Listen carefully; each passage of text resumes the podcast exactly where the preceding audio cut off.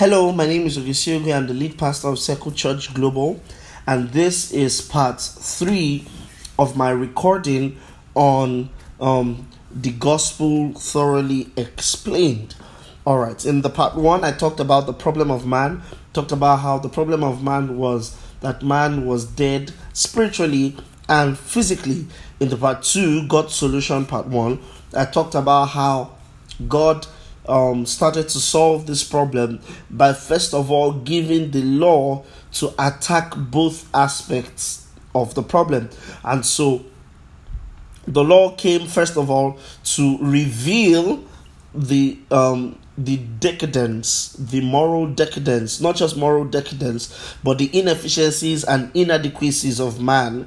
All right, and then also under the law, provision was made to carry out at least for for the meantime justice for the sins of man. Because if man had to pay justly for all his sins there would be no man on the earth. So god saved man by by instituting the sacrifice of bulls and goats and lambs and sheep and all of that.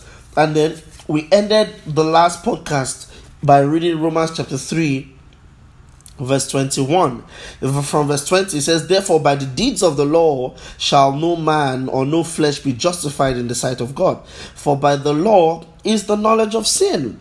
Verse 21 therefore now says but now but now which means in contrast to the law there is the righteousness of god revealed without the law all right and it is being witnessed by the law and the prophets. And this makes reference to the giving of the Son, Jesus Christ. Okay, so when he says, um, verse 21, he says, um, but now the righteousness of God without the law is manifested, being witnessed by the law and the prophets. He's telling us that even within the law, of course, when you see the Bible say the law and the prophets, the law would refer to the writings of Moses, and the prophets will refer to, well, the prophets. All right. And he said that even within the writings of Moses, even within the writings and the prophesyings of the prophets, you have um you have pointers to the giving of this new righteousness of God that is without the law.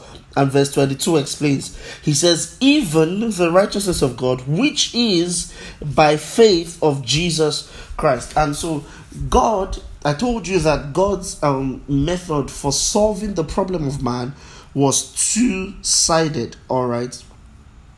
Number one god um, gave his son um, god gave us the law to reveal the problem to man. And then the second one was he then gave the more permanent solution which is the death of his son jesus christ. If you want to really really understand um, how jesus christ's death is a more permanent solution it behoves on you to actually go and read hebrews chapter 7 and hebrews chapter 8 Hebrews chapter 9 will also help, but Hebrews 7, 8, 9, 10 are the recommended chapters for you to study through. You would see how Jesus Christ came, he died, and according to the dictates of the law, all right, fulfilled the conditions for um, the justice, the propitiation for man's sin. The word propitiation means the going between, the replacement.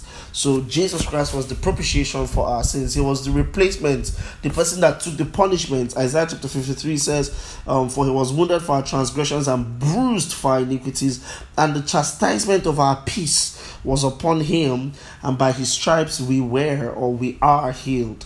And that's very important for us to know. So Jesus Christ came as the propitiation for our sins.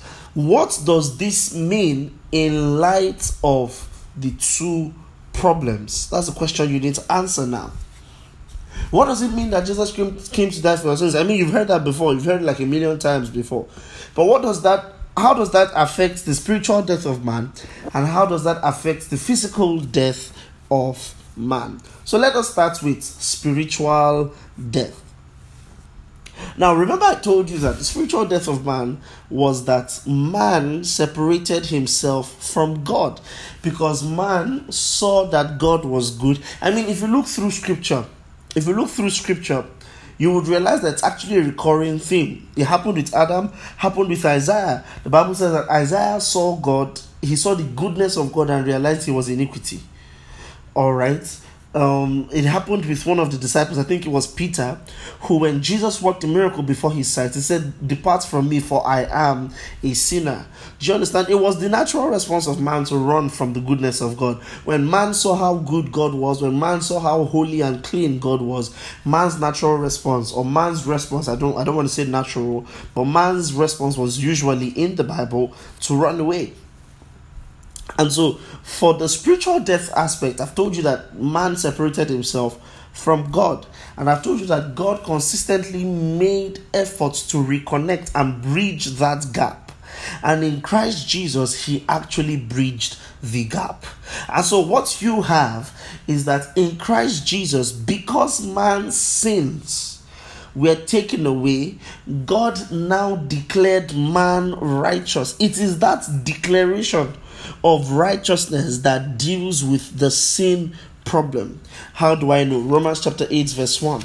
All right, Romans chapter 8, verse 1 then says, There is therefore now no condemnation to them which are in Christ Jesus, who walk not after the flesh, but after the Spirit. Verse 2, very important. For the law of the Spirit of life in Christ has made me free from the law of sin and death. Remember, I told you, man was sold under the slavery of sin. Man could not help himself. He was spiritually dead. But in Christ Jesus, he is free from the law of sin and death. This is very beautiful. This is very powerful. And I like how he said, There is therefore now no condemnation. Why is that important? It, it's an important aspect of the gospel to tell the sinner that there is no condemnation in Christ.